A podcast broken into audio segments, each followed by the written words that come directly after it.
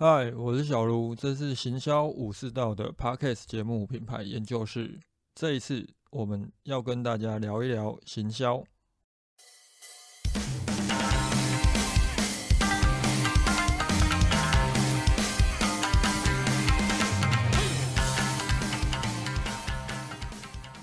最近我的作息时间哦，突然变得有点太过于正常了。每天晚上十点、十一点就会想睡觉，然后就睡到四五点。虽然说这听起来好像是一件好事，但是因为我过去都是习惯在半夜工作，所以反而作息突然变成正常人的作息，导致我最近工作有点大乱，特别是很难找出时间来录 podcast。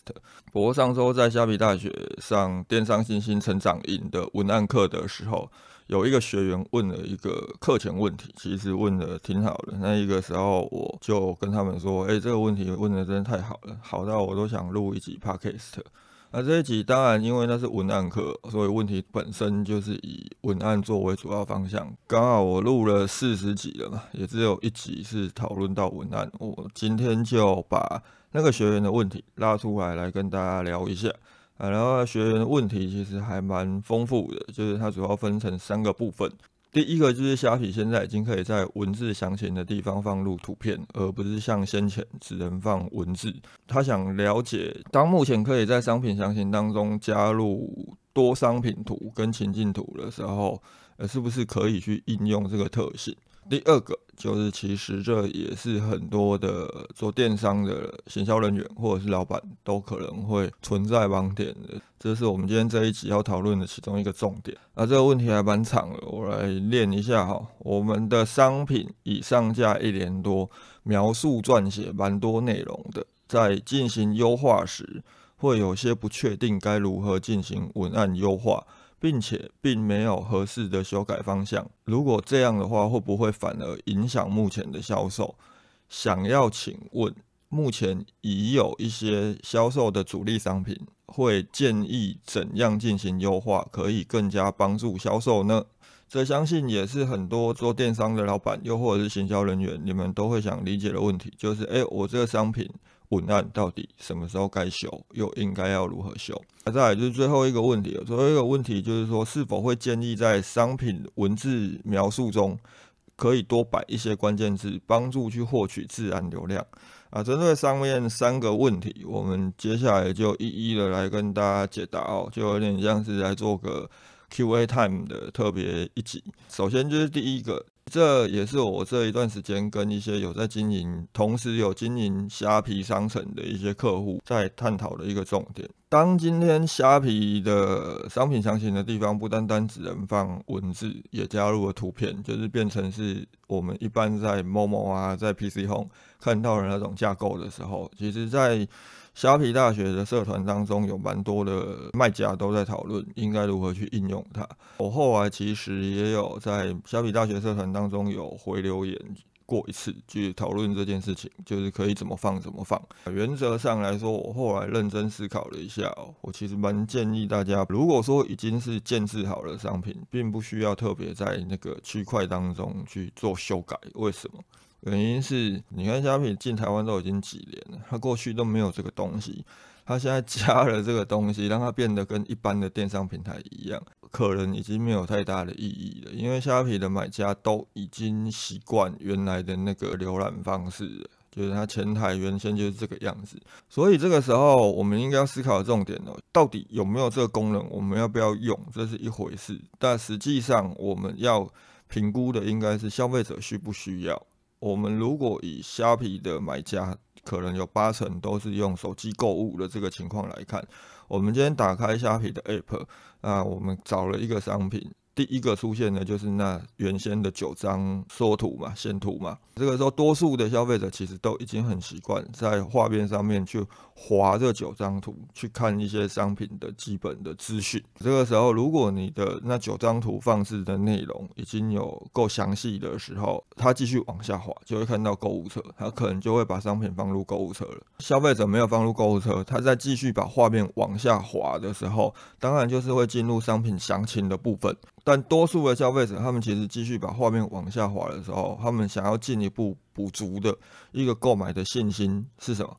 是他们想要去看其他人的评价，就是其他买家的评价啊，他们打了几颗星啊，他们的购物的意见是什么？所以这个时候，如果我们把原先的那九张图，甚至于把你的虾皮卖场这个商品的介绍弄了跟我们坊间很常见的那一些电商网站的 landing page 一样，就是有够长的，我真是遇过最多，就是。我的鼠标已经滑了二十几次，我都还看不到底哦。这么做反而可能会为买家就是带来麻烦，因为他想看商品评价，就他手机滑半天都看不到。从这个角度下去思考，我们反而应该要去评估的是：好，那当我们上面九张图消费者都没有办法补足他的购买信心的时候，我们接着可能要在底下看什么？或许这个时候你们应该要去介绍的是你们的品牌是什么品牌，又或者你们针对一些产品的成分啊、功能啊比较详情的地方，在上面可能没有办法去做这么明确的说明。例如你加了什么原料。那这个原料的来源是哪里？有点像是一个履历保证的概念，你才把它补充在商品详情的地方，以图片的方式来表现。另外还有一个可以应用的方式，当消费者他们继续往下滑的时候，其实就是想要去看。其他消费者的意见，其他买家的评价，我们是不是就可以直接帮这一群想要看评价的消费者，我们整理出一些，不管是你虾皮上面的买家给的评价，还是你其他的官网，甚至与粉丝在粉丝专业，又或者是你们的 IG 账号私讯给你们的一些消费者意见，你把它整理好做成图，去放在目前虾皮的商品页商品详情的那个部分。这种做法，它可能还是会比较适当的。再来进入第二个问题哦，就是在进行优化的时候，不确定应该如何进行优化，甚至于呃不知道好这个东西它。如果没有合适的修改方向，会不会你反而改完之后去影响到你目前的销售？这个问题，我当时在课程当中给他的回复还蛮简单的。我的概念只有一个，就是如果你这个商品已经是摆在架上卖很长一段时间的，它持续都会动，而且销量也没有很差，就不需要特别去改它的文案。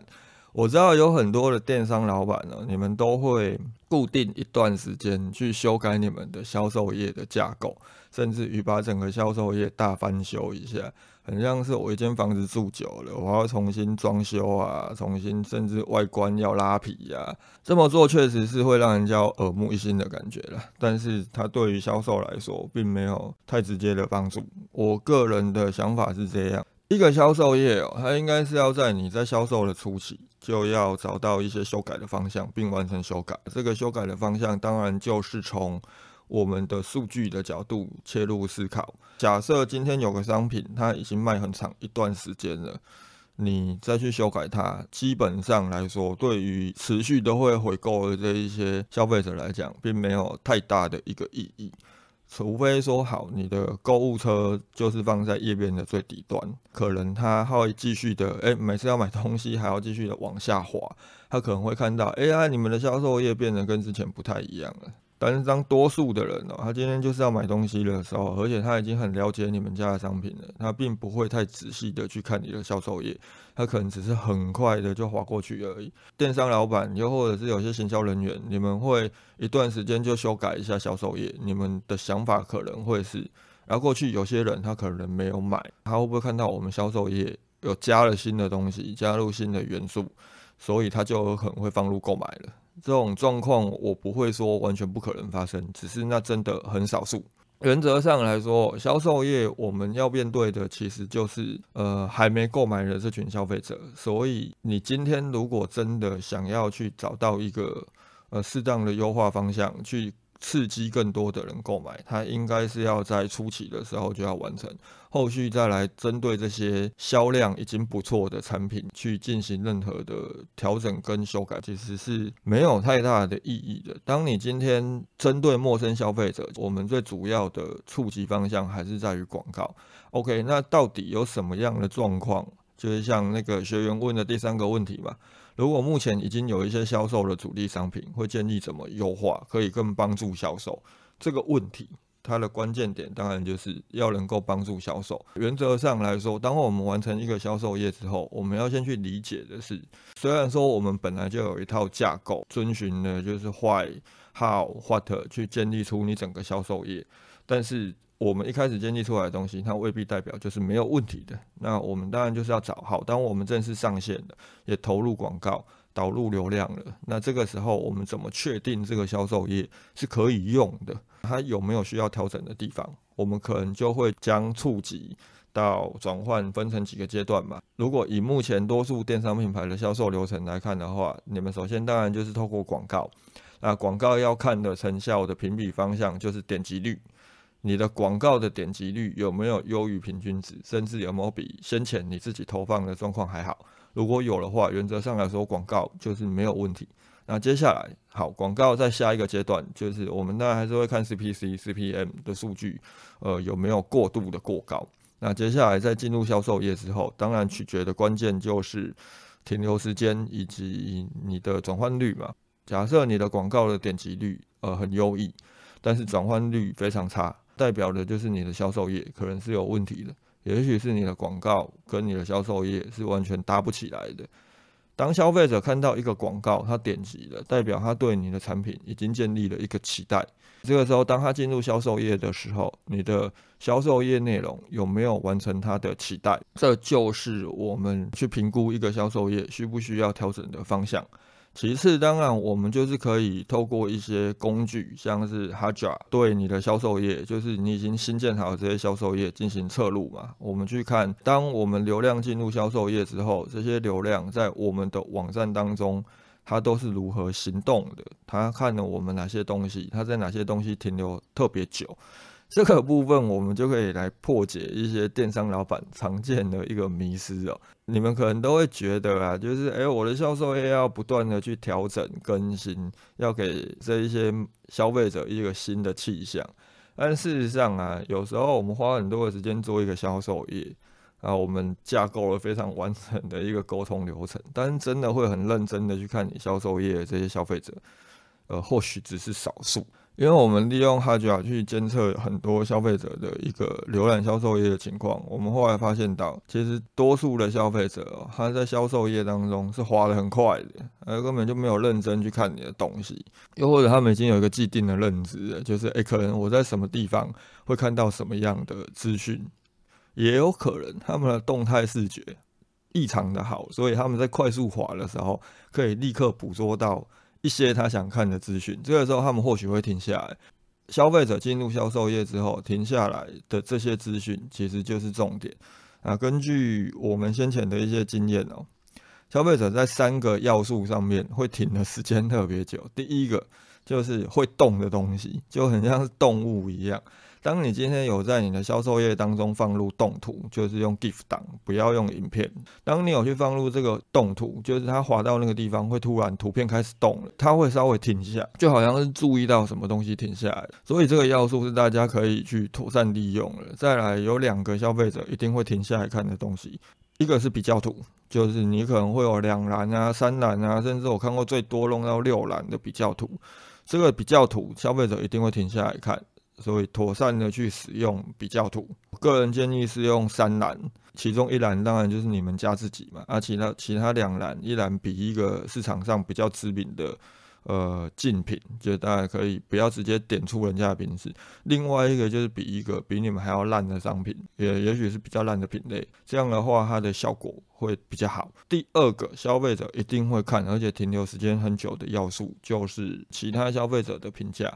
因为一般的电商网页并没有像虾皮啊，其他这种电商平台底下可能就是有呃评价栏，所以多数的行销人员都会直接在销售页当中放这个顾客的心得，这个他们一定会停下来。我们甚至看过有一个很有趣的例子哦，有个。消费者进入销售页之后，他前面都滑得很快，然后他就是在比较图，还有在消费者意见的地方停了很长的时间。接着他再把页面，他看完消费者意见了，他接着再把页面往下滑，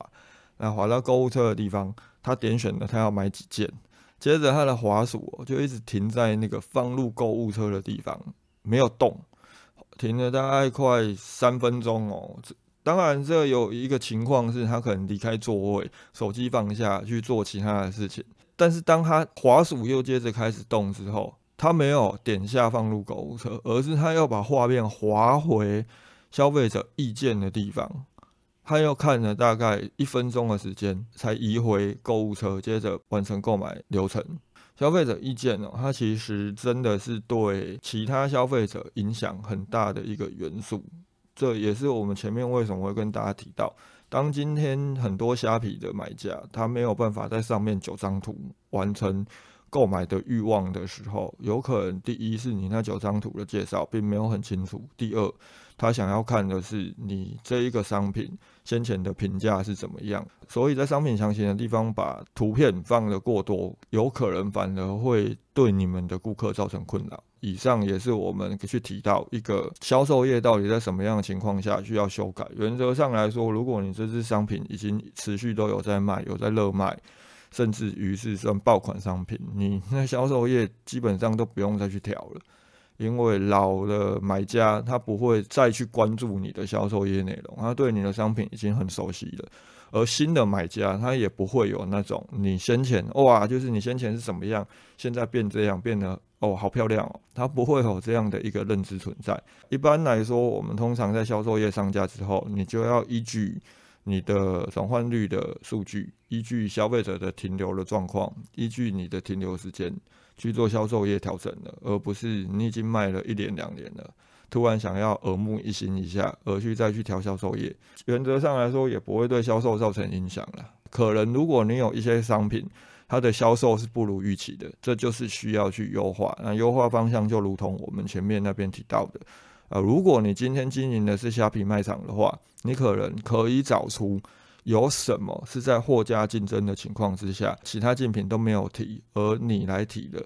去找出你可能可以去增加货架竞争的一个文案的优化方向。接着针对最后一个问题哦，商品文字描述当中是否可以多摆一些关键字，帮助自然流量？这边提到的自然流量可以来提两个部分，因为这个是虾皮卖家嘛。所以我们可以提的是，是内部的自然流量还是外部的自然流量？内部的自然流量其实相对简单，就是虾皮本身自己的搜寻流量嘛。如果你想要了解，假设你也是一个有经营虾皮的卖家，你想了解的是我怎么多获取一些内部的自然流量，其实关键就是标题。标题，如果你能够打入的产品关键字越多，因为一个商品可能我们认知的名称是 A，但是有些消费者认知的名称是 B，也有一群消费者他认知的名称可能是哦很少人知道的 C。这个时候，我们 A、B、C 基本上都要打在你的商品的标题上面。在课程上的时候，一般都会建议这些商品名称都要放，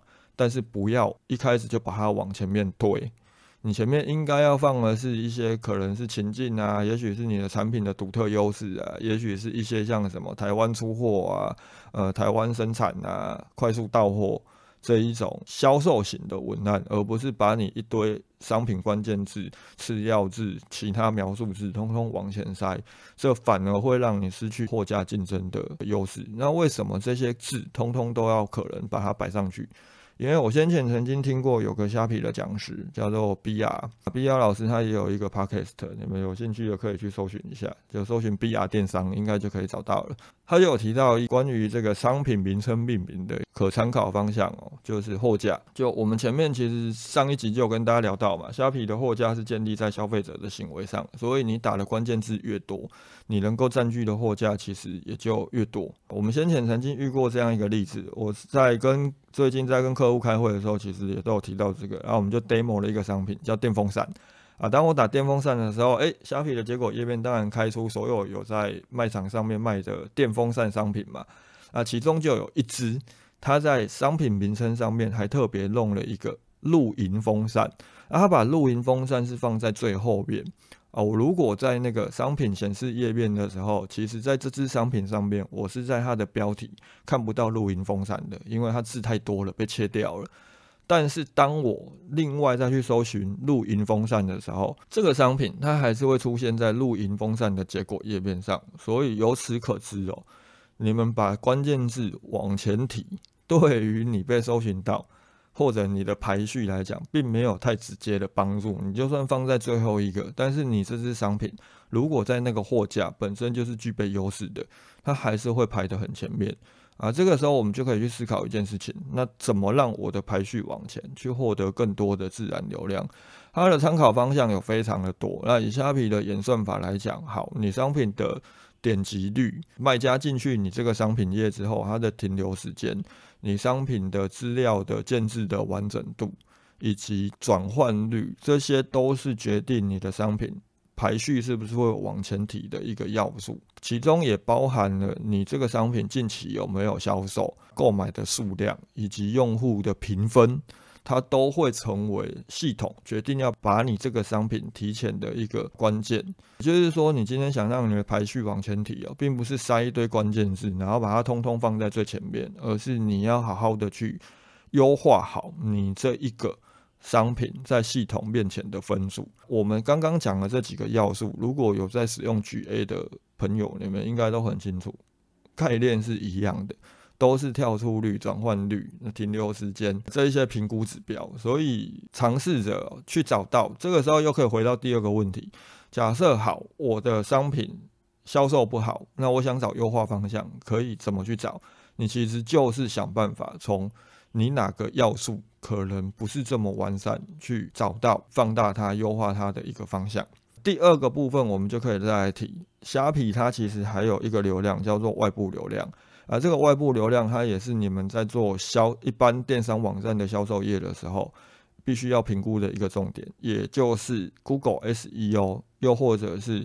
呃雅虎并的 SEO 的自然流量这部分呢，我们使用 Moz 去对虾皮的商品页进行分析之后，我们发现到，其实我们讲 SEO 最主要就是两个部分嘛，第一个就是 Title，第二个就是 Description。那虾皮的商品页 title 的部分抓的就是商品名称，所以这部分是你们可以去使用的。